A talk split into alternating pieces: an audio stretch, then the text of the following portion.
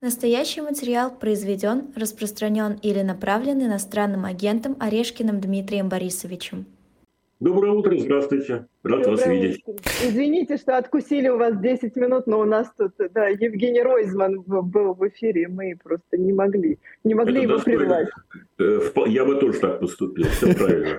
Дмитрий Борисович, а, хочу вас спросить, вот безотносительно, знаете, что называется названий государств и симпатий. Когда так поступают с союзниками, как э, поступили с Арменией в этой ситуации? Какой это дает сигнал другим союзникам? Ну, мне кажется, сигнал понятный. Держаться подальше и особенно не рассчитывать на помощь. А, то есть, мне кажется, если переводить на другой язык, Владимир Путин старается восстановить э, псевдосоветское величие, но у него для этого нет ресурсов. Э, и в этом смысле, если говорить э, все-таки не безотносительно всего, а просто иметь в виду карабахский опыт, то Алиев выступил гораздо более грамотным, дальновидным и хитрым политиком, чем Путин. Он точно рассчитал момент, у России нет ресурсов, а, хорошо подготовился и сделал то, что Путин хотел, но не смог сделать с Украиной. Блицкрик. А, соответственно, все те, кто смотрит на это со стороны, а, понимают, что Путин не потому не ответил, что не хотел, хотя и это, возможно, есть, а потому что не мог.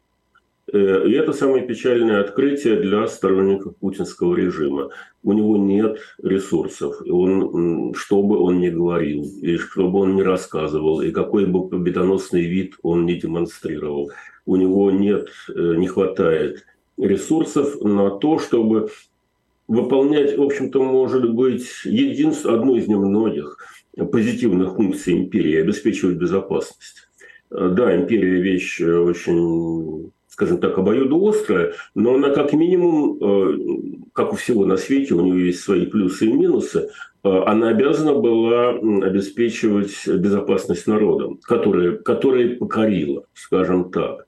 А вот уже в конце Советского Союза было понятно, что империя с этим не справляется. И, соответственно, это был, это был признаком того, что она исчерпала свои ресурсы. Сложно сказать, какие духовные, материальные, эм, еще какие-то. Но, во всяком случае, то, что происходило в Сумгаите, а до этого еще происходило и при Сталине, но мы просто про это не знали. На, на войне тоже были локальные в советские времена локальные конфликты между, там, скажем, хевсурами и э, ингушами. Э, но мы просто про это не знаем. Для того, чтобы об этом знать, надо изучать специальную историю. Ну так вот, мне кажется, что основной вывод для всех постсоветских стран, и не только них, э, что Путин сдувается. А что, если закладывается другой сигнал? Что если закладывается сигнал, если вы попробуете нас предать, вообще посмотрите в другую сторону, мы вас накажем. Причем накажем вот так и иезуитски чужими руками. А, э, это, это трактовка путинской э, пропаганды, которая намекает на то, что Пашиняна наказали.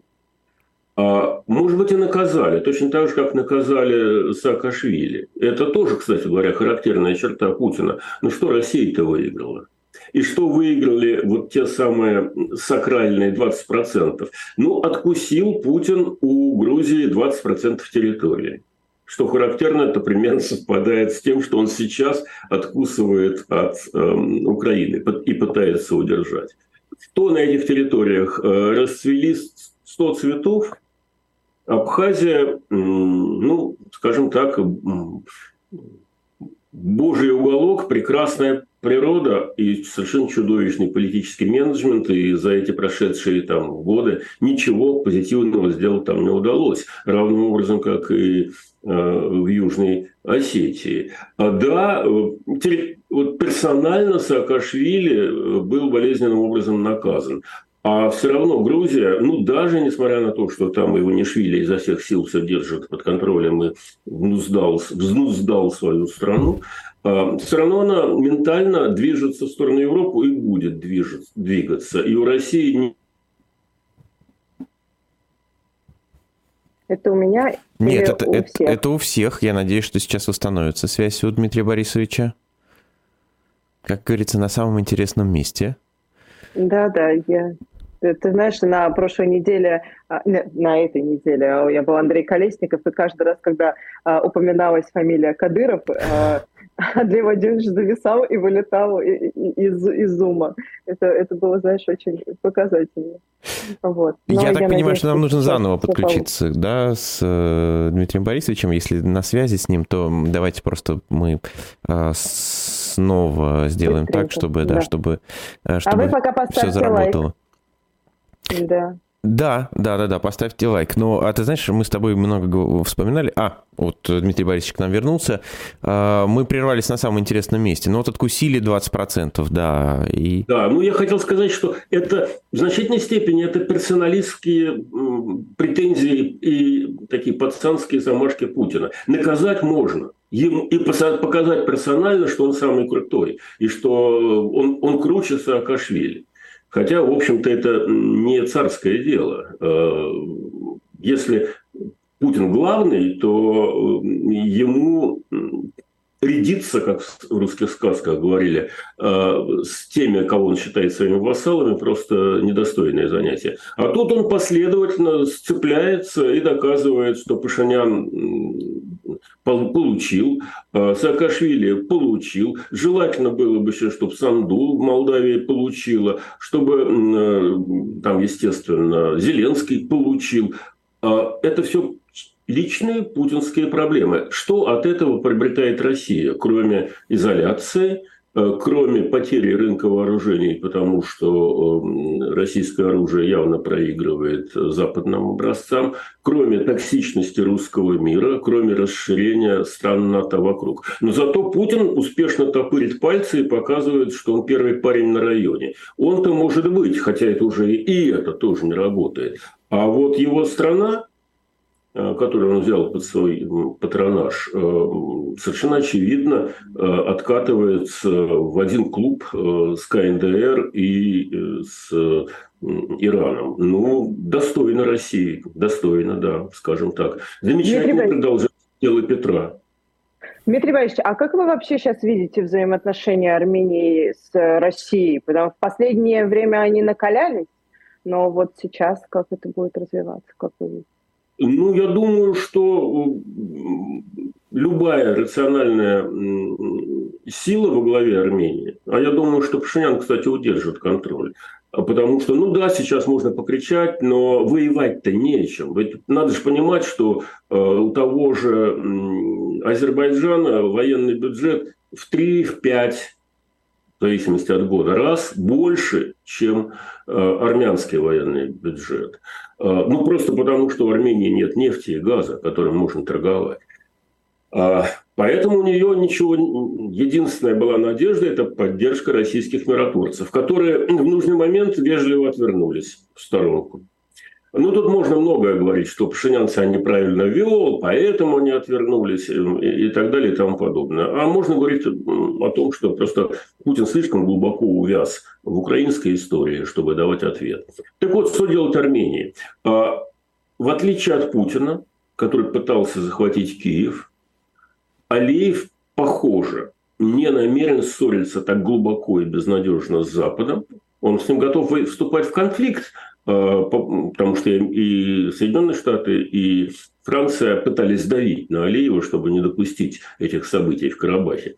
А, но он этим пренебрег. А вот если он двинется дальше в сторону Еревана, то это уже будет международный скандал, и здесь будет э, серьезное противодействие. Он думаю, что на это не пойдет. Так что Армения останется суверенным государством, обиженным, раздраженным, каким угодно еще, оскорбленным.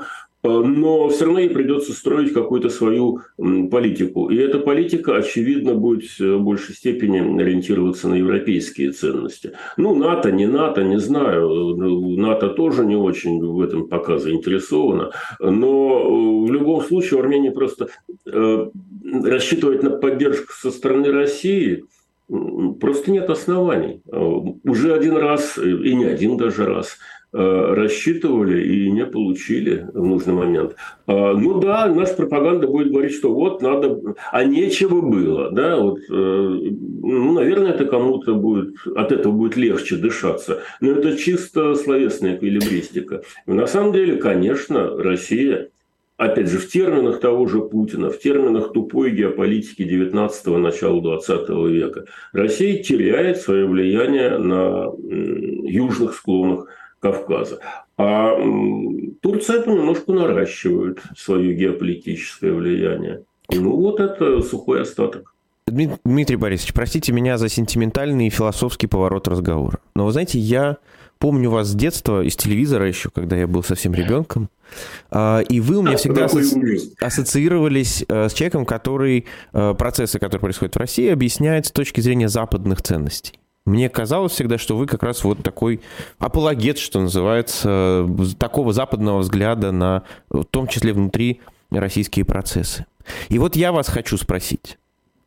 Насколько, на ваш взгляд, права человека остаются универсальной ценностью для Запада? Ну, я, во-первых, я скажу так, что я не апологет э, западных ценностей. Я, я говорю о своем детском впечатлении. Российских... А? Я говорю о своем детском впечатлении. Просто, с моей точки зрения, все лучшее, что было в России за последние там, 300 лет, связано с э, тем, что Россия была открыта Западу, и, соответственно, Петербург – это европейский город, э, Путин э, – это следствие скажем так, э, в молодые годы, э, такой вот, э, тоже открытости Запада, он работал там в Германии, а уж самое главное, чем гордится Россия, там Пушкин, Чайковский, музыка, балет, оружие, ракеты, это все ведь даже, такие термины, как солдаты, например, или ракеты, или армия, или флот. Это все понятия пришли к нам, прости господи, с Запада. Россия была сильна, потому что адаптировала западные ценности, и вот эта замечательная русская культура, ну, в чем мне рассказывать, э, Пушкин есть плод Э, лицея. А лицей есть плод э, либеральных нововведений Спиранского, ориентированных как раз на европейские ценности. Ну и так далее. Наука, живопись, все что угодно. Да, теперь к вопросу, все, да, по поводу универсализма. Значит, по поводу прав человека. А, права человека тот же самый Пушкин писал там, насчет прав. Вот права. Там, зависеть от царя, зависеть от народа, не все ли нам равно. Но если есть права личности, то есть основания надеяться, что эта личность будет работать на эту социальную среду. Что, собственно говоря, и делают такие э, товарищи, как э, там, Мизулина или Соловьев или многие другие, они работают на эту среду, потому что их права эта среда обеспечивает. А права других людей значительная часть этих людей не обеспечивает. Поэтому те люди, которые, права которых, интересы которых здесь, в России, не соблюдаются, ищут себе другую экологическую нишу. И это поражение России. А все то, что, скажем, в России было интересно, было связано все-таки с западной концепцией свободы личности. Дмитрий Борисович, а я, России... я просто пока мы не ушли далеко от, от э, армянского конфликта, да, азербайджано-армянского конфликта. На ваш взгляд, то, как Запад отреагировал на эту ситуацию, то, как Запад в том числе проявил, а точнее не проявил реального беспокойства о да, армянском населении. Это как вы это оцениваете? Вы как, как это видите? Я это оцениваю примерно так же, как реакцию Запада на Крым. А, выразили на присвоение Крыма, выразили озабоченность, но при этом они прекрасно понимают, э, что есть обычная правовая коллизия. Есть, с одной стороны, юридическое право нации на самоопределение, нации в этническом понимании. А, если мы говорим про Крым, то да, там де-факто там было большинство русских вот в момент его захвата. И я думаю, что, ну, конечно, там не референдум, который там проводился, но если бы проводились честные социологические опросы, то больше половины жителей Крыма были бы рады эм, освобождению, так скажем, от Киева. Не, не, не уходу под Россию, по заявлению своей собственной государственности. А, и вторая правовая норма – это суверенитет и невмешательство во внутренние дела.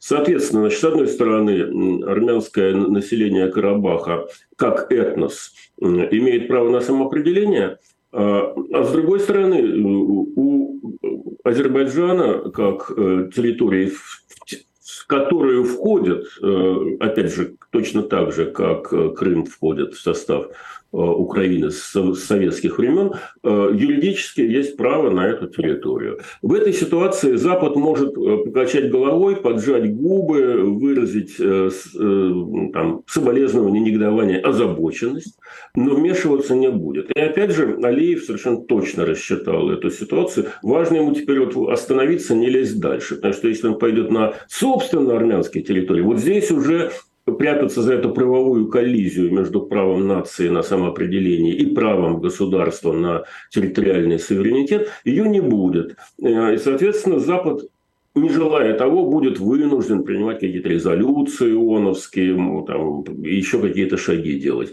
В данной ситуации, мне кажется, Алиев хладнокровно и, может быть, цинично э, просчитал реакцию и понял, что Западу сейчас не до э, вмешательства в события э, на Южном Кавказе. У него есть Украина с одной стороны и постоянное соображение о том, что может что-то произойти на, в Тайване – и, соответственно, в Китае, с другой стороны. Э, одновременно вмешиваться в так, ну, такое большое количество э, региональных конфликтов э, никакой Запад позволить себе не может. В этом смысле, опять же, Алиев тоньше и прагматичнее рассчитывает ситуацию, чем Владимир Путин. Собственно, и Путин на это рассчитывал. Ведь с Крымом-то точно так же Запад среагировал.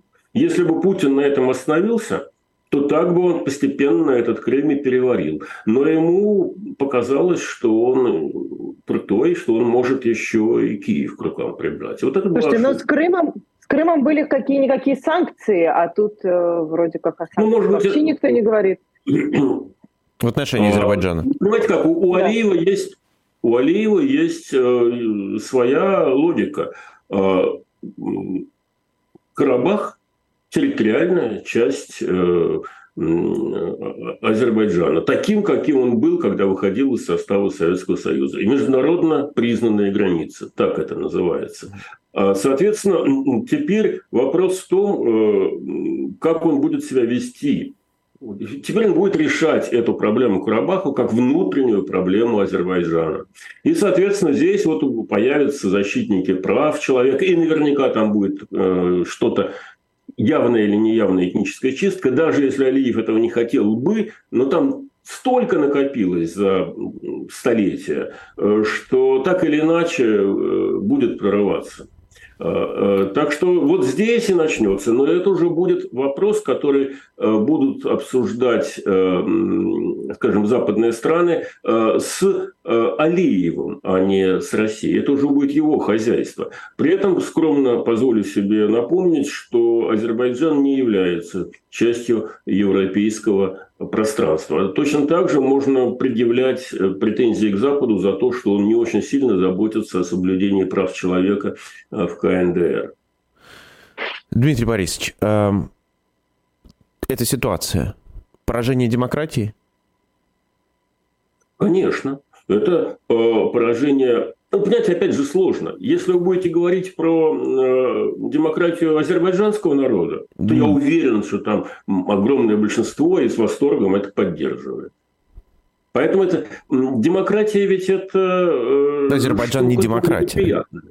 А? Азербайджан не демократическая страна. А что, почему? Там есть выборы. Да, ведь, ведь наслед... наследственный диктатор есть тоже. Конечно. Ну, выборы есть. Э, ну, очень трудно будет объяснить азербайджанцам, и особенно Алиеву, что у него режим не демократичный. Он скажет, вот смотрите, 98%. А я, честно говоря, даже не знаю, у него хоть, как, хоть как-то честные выборы Нет, там есть, нет, там, есть электоральные, там есть электоральные ритуалы, примерно такие, как были в Сталинском Советском Союзе. А, но вне зависимости от этого, вот можете все что угодно про меня говорить, но я уверен, что абсолютное большинство азербайджанского населения поддерживает и радуется. Э, вот маленькая победоносная война вдохновляет э, широкие трудящиеся массы. Э, и в этом смысле политические платформа, на которой опирается Алиев, укрепилась. Вот он народный вождь, народ говорит, вот это то, что нам нужно. Точно так же, как 86% уважаемых соотечественников э, э, аплодировали передними конечностями, когда Путин присоединил Крым. Это демократия. Просто плоды демократии в разных социокультурных средах – дают очень разные э, по вкусу. Я э, скорее, знаете, тут опираюсь на текст э, Александра Шмелева, который есть на нашем сайте, который говорит, что он был, да, у него есть, было несколько друзей в Азербайджане, все либо сели, либо уехали, потому что там невозможно э, свободно выражать свое мнение и так далее. А в том же Арцахе или Карабахе э, там были процедуры демократические, там действительно была какая-то политическая жизнь и так далее. Теперь ее не будет. Конечно, конечно. И в этом смысле он, конечно... он воспринимает это как именно поражение демократии как таковой. Демократии стало меньше. Я, Максим, я бы сказал, что это поражение европейских ценностей. Угу. Но опять же, ведь понимаете, это э, Армения в данном случае э, значительно более европеизированная страна. А, кстати говоря, это интересно с точки зрения географии. Это э, граница между Европой и Азией мигрирует. Мы говорим как бы Европа, Азия, да, как uh-huh. стандартные моменты. А, а на самом деле, еще на моей жизни, когда я в школе учился, граница между Европой и Азией проходила по Кумаманической впадине, к северу от Кавказа. А, а скажем, Орджоникидзе, э, тогда этот э, город, сейчас Владикавказ, уже находился как бы в Азии. И на моей жизни границу перенесли на главный э, Кавказский хребет. Получается, что все, что к северу, это Европа, все, что к югу, еще Азия. Скажите об этом грузинам и армянам. Они обидятся. Они, они себя считают европейской культурой. Скажите об этом азербайджанцам но они задумаются. Хотя на самом деле, в общем, да, понемножку тяготение идет в том направлении. Но это все очень локально, потому что, может быть, они сейчас больше ориентируются на Турцию. А Турция вроде бы строит свой третий отдельный мир. Раньше она хотела в Европейский Союз, а сейчас как-то Эрдоган, он немножко по-другому формулирует. Так вот, значит, возвращаясь к вашему вопросу, конечно, это поражение э, европейской системы ценностей. И здесь, мне кажется, тоже виноват Путин, потому что он тормозит э, естественный процесс расширения европейского пространства. В принципе, и Грузия, и Армения понемножку туда мигрировали в сторону Европы, и это был нормальный здравый процесс. Путин его затормозил, а в результате создал условия для того, чтобы произошла экспансия вот таких вот ну, скажем, опять же, в кавычках, восточных ценностей, с таким султанским э, или эмирским, или халифским э, режимом персоналистской власти и так далее. К чему и сам Путин Россию-то ведет? Он уже на самом деле султан, так же, как и Кадыров. Да? И постепенно э, все эти разговоры про демократию – это уже просто внешнее оформление. А так он, как товарищ Сталин, ведет к вождизму и, соответственно, к ну, и снова у нас э, проблема со связью. Э, видимо, у Дмитрия Борисовича какое-то как, выделенное время. Да, это просто на словах Кадыров, да. А, кстати, всегда... точно. Снова на слове Кадыров, но я надеюсь, что мы прямо сейчас... Магическим образом. Э, очень, очень быстро это перезагрузим и, и вперед. Я напомню Дмитрию Орешкину у нас в эфире, и мы, видите, как плавно перешли буквально к теме Кадырова. Само собой, все, все приходит, и мы эту тему Будем продолжаем. Будем делать вид, что не планировали, да. На самом деле, на самом деле, э, я очень надеюсь, что быстро вернется к нам Дмитрий Борисович. По крайней мере, э, вижу, что э, все для этого предпринимается. Что-то сегодня со связью э, у наших э, гостей. Э... Зато ты знаешь, э, мои, мои друзья шутят, что платную, цветную версию оплатил только Максим, потому что периодически и я, и Дмитрий Борисович становимся черно-белыми. Уже нет, уже все хорошо. Дмитрий Борисович, снова вас приветствуем. Вы упомянули как раз и Султанов, и упомянули Рамзана Кадырова. А, то, что теперь что о Путине, что о Кадырове, особенно о Кадырове, да, говорят чаще в связи с их здоровьем, а не чем-то другим. Это признак чего? Это признак того, что мы имеем дело с жесткими персоналистскими режимами, когда все замкнуто на одного человека. И он источник и законодательной власти, исполнительной власти, судебной власти, идеологической власти, военной власти, какой угодно другой. Это как раз вот признак такой евразийской политической культуры. А, это никакой, никакой системы разделения властей и прочее. Соответственно, как дела у главного начальника – это важнейший вопрос, потому что э, если не он, то кто-то другой главный начальник, и он будет определять, что правильно или неправильно. Мне кажется, это очень понятно. И на самом деле представьте себе, что вот эти разговоры про двойников, про то, что на самом деле глубоко болен, лежит в коме, а значит, нас кормят какой-то там старой э, лежалой видеопродукции. Такое мыслимо в развитом мире – вот про Байдена все говорят, да, старичок там запнулся, упал, там забыл какое-то слово. Но я ни разу не видел, что говорят, это, это же не Байден, это вот двойник, о чем а, а, а здесь это нормально. Это как раз вот признак глубокой деградации политической культуры. Ну, в в ленинские времена пользовались таким термином, как азиатчина.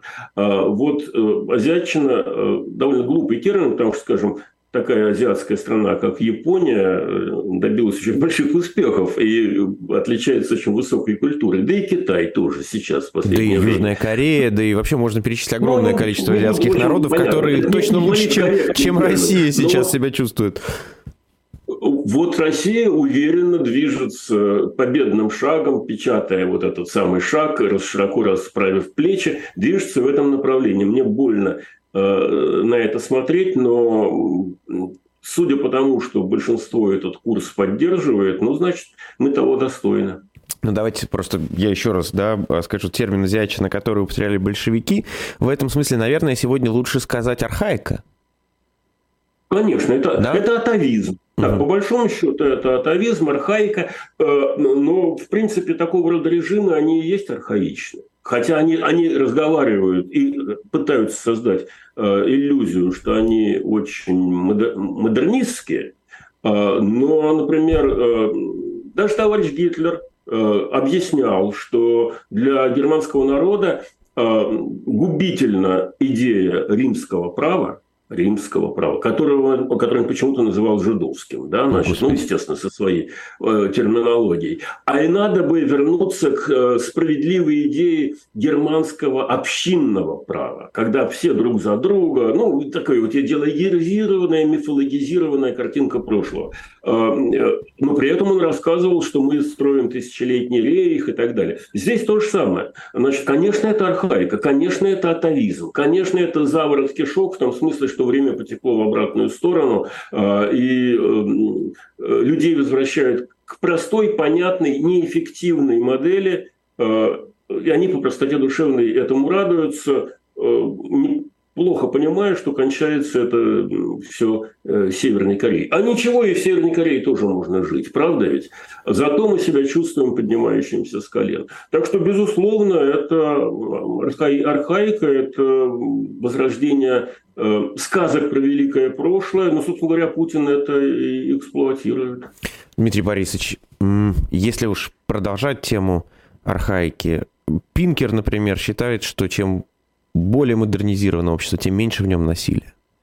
Значит ли это, что вместе с политическим режимом будет погружаться, будут погружаться и социальные отношения в эту архаику? Значит ли это, что ну, увеличение количества насилия в обществе неизбежный сценарий? Боюсь, что да. Вот мне бы очень не хотелось, чтобы так было, но, по-моему, на лицо все признаки. Вплоть до того, что всплывает вот этот самый э, совершенно неестественный для Путина системный антисемитизм. Вот один мой хороший друг, он анализировал роль э, еврейской общины в жизни России и выяснил, что э, низовой есть такой органичный антисемитизм, а у верхов он функциональный. Когда дела идут плохи, плохо, надо найти кого-то, э, на кого свалить э, беды. Э, ну, я очень сильно упрощаю эту концепцию. Ну, в общем, как только власть начинает говорить что-то касательно антисемитизма, это значит, что у нее плохие дела, ей надо канализировать негативные ожидания масс. Это же архаика. На самом деле в городах вот когда, а, а сейчас, сейчас цивилизация городов, все люди разных этносов, а, одеваются примерно одинаково и живут примерно одинаково. И когда ты приглашаешь человека на работу, ты думаешь э, не про этничность, а про его эффективность. А, и это нормально, потому что иначе ты не выдерживаешь конкуренции. А этническое мышление, оно же деревенское оно же воспринимает людей, ну как, э, русские – это, значит, красная рубаха, или там, скажем, если плохой, плохие, плохие коннотации, то, значит, водка, драка, э, там, сапоги бутылками. Хорошие, значит, золотые кудри, балалайка, купола, красная рубашка. А если э, украинцы воспринимают, то, значит, шаровары, сапоги, оселедец, вот этот самый хохол, горилка, сало – Киеве этого и близко нет. Да нигде этого близко нет. Это, это шаблоны деревенского быта, столетней, может быть, даже двухсотлетней давности, которые экстраполируются на сегодня. Конечно, это атовизм. И, конечно, ничего хорошего в этом нет, потому что когда, э, когда, ты, когда ты слышишь, вот там такой-то вот хороший человек – но азербайджанец. Или такой тот человек, но армянин. Ты понимаешь, с кем ты имеешь дело? Это человек, Есть еще обратная формула. Знаете, армянин, но, но человек хороший, но... Да? Ну, человек хороший, да, да, да. Ну вот это... Ну вот, опять. Ну ничего, мы сделаем попытку номер три. Мы, мы не сделаем. сдаемся. Тем более, что есть очень-очень-очень важная тема. Очень важная тема, конечно, которая... Да... но я бы, если ты позволишь, как вернется Дмитрий Борисович, хотела спросить. Да, конечно. По этой, по этой теме, да. Сейчас э, буквально несколько секунд, я думаю, что и все у нас наладится. Ничего, бывают такие дни, магнитные бури какие-то. Ничего страшного. Интересно просто, да, как работает э, то ли интернет, то ли Zoom у Дмитрия Борисовича. Как так получается, что как какой-то срок проходит, и он так зависает. А, красиво. Но надо признать, что вот я... Не, я... не выдерживает напряжения, я бы так сказал. Да-да-да. Разговор. Так, да. ну что, ну, ждем, да? Ждем, когда переподключится к нам э, Дмитрий Борисович. Вот, переподключился он к нам. А, снова здравствуйте. А, Ирина... Что-то что бывает, что-то, что-то случается, ничего страшного. Дмитрий Борисович, это, ну тоже, вот, а, это тоже откат в прошлое. Интернет был хороший, а стал плохой. Да, но вот вы говорите, что когда все плохо, нужно найти вот что-то такое, да, общее зло какое-то. И, очевидно, Путин его находит в евреях и гомосексуалах. А, это его самое главное зло, как мы видим по его, по его речам. Но, Еще вот, а, ну и за, за, ну да, и Запад, гомосексуалы, э, соответственно, евреи и Запад, да. Но он находит отклик в сердцах. Конечно, конечно. Нет, но дело-то все в том, что архаика всегда найдет отклик, потому что огромное число людей чувствует, что они не вписываются в новые неприятные, трудные, сложные условия. И они ищут спасения в архаике. А, и в некотором смысле э, вот эта риторика того, что мы-то хорошие, а они-то плохие, она всегда найдет э, себе аудиторию. Между прочим, это, мне кажется, свойственно и риторике, например, Трампа. Очень много сторонников uh-huh. Трампа во всем белом свете. Они не хотят думать, что, в принципе, они ведь тоже стоят на таких э, консервативных позициях. Видим, да, их раздражает слишком, что слишком много приехавших, что слишком высокая урбанизация. А вот э, глубинное такое вот истинное, внутреннее и провинциальное, в скобочках я замечу, вот это опора. Э, и, в общем, если вы посмотрите на опору Путина, том числе, в том числе электоральную опору, вы увидите, что она подчиняется очень простому закону. Чем э, патриархальнее, чем периферичнее, не в смысле только пространственного удаления от России, от, от центра, а, а вот в смысле политической культуры, тем поддержка выше. Максимум поддержки в Чечне. При этом понятно, что она нарисована. Но ведь э, европеизированные чеченцы ничего не могут сделать. Они, они вынуждены уезжать там. Э, а, соответственно, э, э, Кадыров может нарисовать любой результат. Как говорил Докуваха Абдурахманов, спикер Чеченской республики, ныне покойный, в 2010 году, что если надо быть Единой Россией, получить 115-120%, мы этот результат можем обеспечить. И ведь обеспечили бы, никто бы не удивился. Так вот, э, э, в продвинутых, э, продвинутых центрах России у Путина всегда, и у Единой России результат, всегда относительно общего числа избирателей ниже, чем в таких территориях, как, скажем, Чечня, Дагестан, Тува, э, э, Башкортостан. И не только республики. Ну, например, есть такая вещь, как э, Кемеровская область, которая, в принципе, мало отличается от Новосибирской, но политическая традиция там совершенно другая. Поэтому, если президента Ельцина продвигали крупные города и столицы, как бы вы ни относились к Ельцину, европеизированные центры, он там собирал максимум голосов, то президента Путина продвигает провинция. И, ну, мы этого просто еще не осознали. И, ну, и в этом смысле, да, тоже от, от, откат патриархату к архаике, как э, говорит Максим. Э, и это такая серьезная плотная основа для путинского режима. Ведь э, консерваторы это тоже нормальная часть политического спектра, если мы говорим про демократию.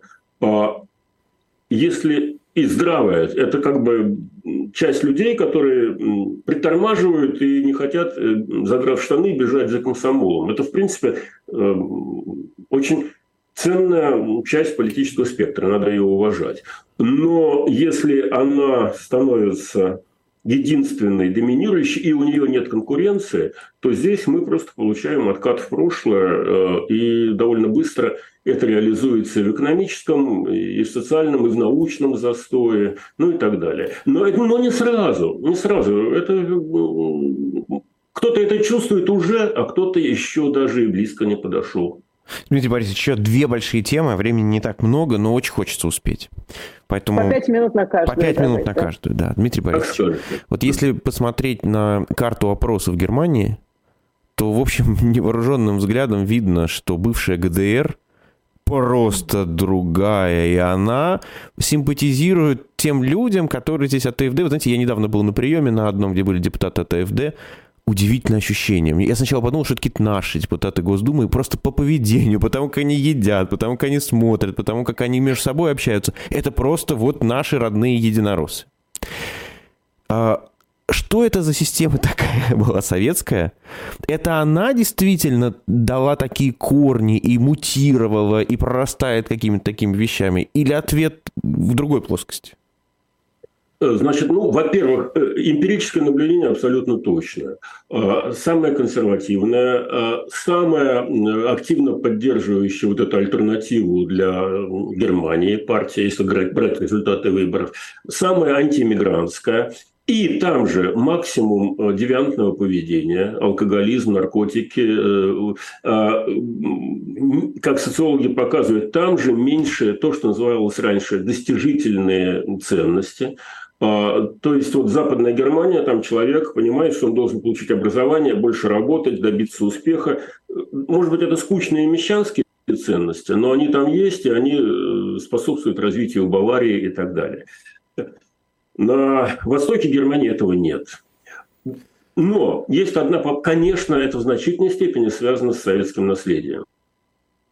Как, как раз вот эта лютость, нам-то всем рассказывают, что Советский Союз, он всегда братство народов и так далее. А на самом деле под, под внешним этим лоском развивалась эта лютость, неприязнь к соседям, недоверие и так далее. И вот эта лютость сейчас вылезла на поверхность. При этом обратите внимание, что Западная Германия вложила в образовательные программы, в инфраструктурные программы больше двух триллионов больше двух триллионов евро после того, как произошло объединение с Германией. И все равно эту территорию не вылечило. Но надо иметь в виду еще одну деталь. И до, в досоветские времена Восточная Германия по экономическим параметрам уступала э, э, германским же западным землям. По экономическим, по социальным. Тогда не было развития такого социальных опросов, но да, там было более примитивное хозяйство, э, были, скажем, менее эффективные методы управления и, и руководства. Так что это вопрос чудовищно сложный, с чудовищно длительной историей. Ну, конечно, Советский Союз внес и советская идеология внес огромную лепту в уничтожение вот этой самой достижительной, индивидуальной, правочеловеческой, если можно так сказать, э, логики, э, которая в Западной Германии уже вошла в кость и в кровь, плоть человеческую, а на Востоке нет. Ну, опять же, напомню про 2 триллиона. Вы представляете, как долго и мучительно нужно будет э, перевоспитывать Россию. И я не уверен, что это возможно. Я думаю, что в процессе этого переиспытания она, скорее всего, будет по кусочкам. А кто ее будет перевоспитывать? Дмитрий Борисович. А вот в том-то и дело, что некому, да. Тут хоть и, там в Германии была западная часть развитая, которая могла представить э, удачные примеры, и, в общем-то, очень многие активные люди с Востока перебрались э, на Запад, там, пользуясь тем, что знают язык и так далее, понимая, что там на Запад Германии, я имею в виду. Да, да, да. А, а, соответственно, на Востоке еще больше повысилась, соответственно, доля в растворе Э, социальном растворе тех людей, которым на все наплевать и которые считают, что им государство должно обеспечивать какие-то там а, права, а живут они плохо потому, что э, понаехало мигрантов. Мигрантов больше на Западе, а ненавидят их больше на Востоке. Тоже вот такая интересная э, логика. Я говорю про Германию сейчас. Ну, по-всякому, да, с мигрантами бывает. Но еще одна тема по вашей специальности, Дмитрий Борисович. Про выборы. Это прекрасно. В марте будут выборы. На ваш взгляд, можно ли выработать тактику, которая, если не сломает или даже не расшатает режим, то, по крайней мере, доставит ему максимальное неудовольствие от этого процесса? Я думаю, да. Ответ краткий.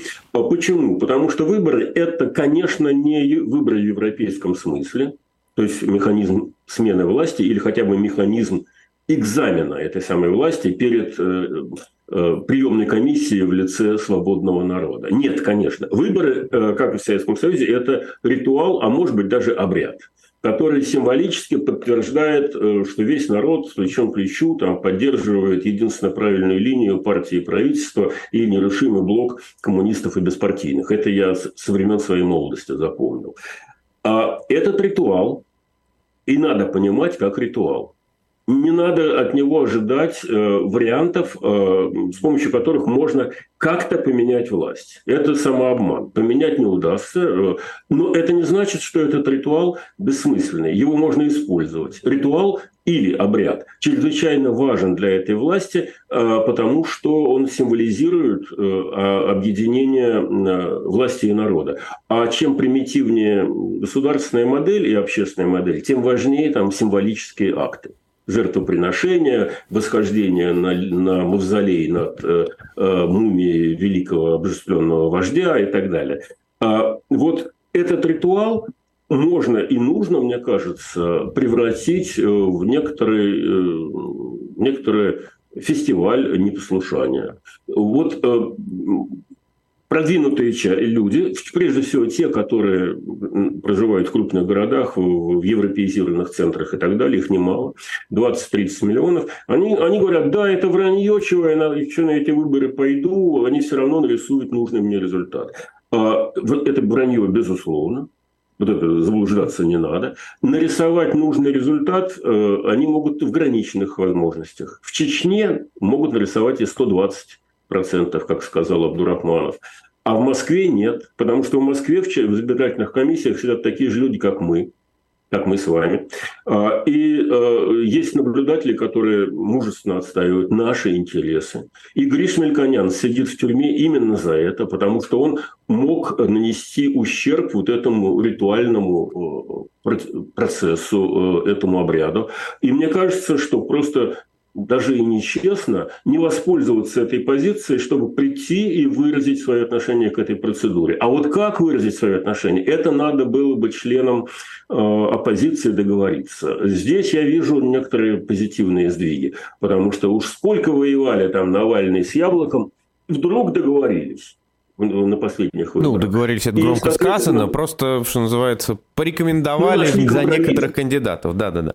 Да, это, но это уже хорошо, да. потому что раньше Яблоко говорил, что мы с этим вот националистом... Э, так Явлинский продолжает говорить, что я вам говорил, что если вы не разделяете, не надо за нас голосовать.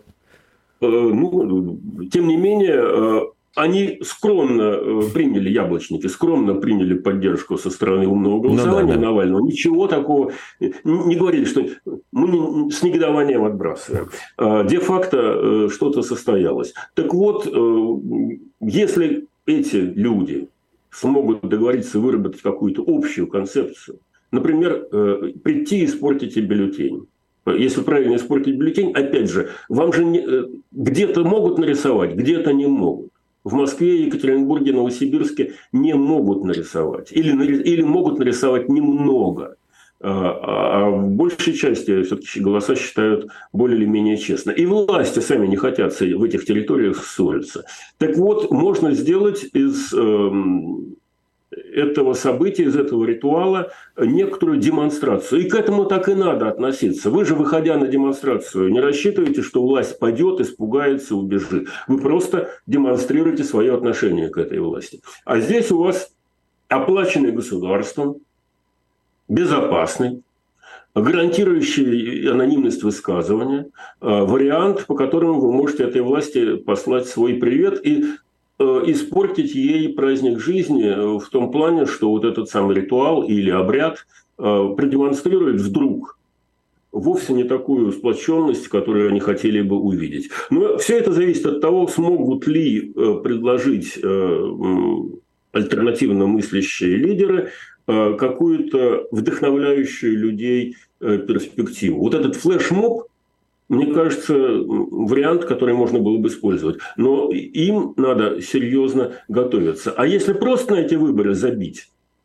как делает абсолютное большинство людей, которым не нравится эта модель, то мне кажется, это предательством по отношению к сидящим э, Яшину, к сидящему э, Навальному, к сидящему Мельконянцу, который как раз за, из раза в раз говорили, что пользуйтесь выборами, не пренебрегайте этой возможностью. Они же, в общем-то, за это сидят.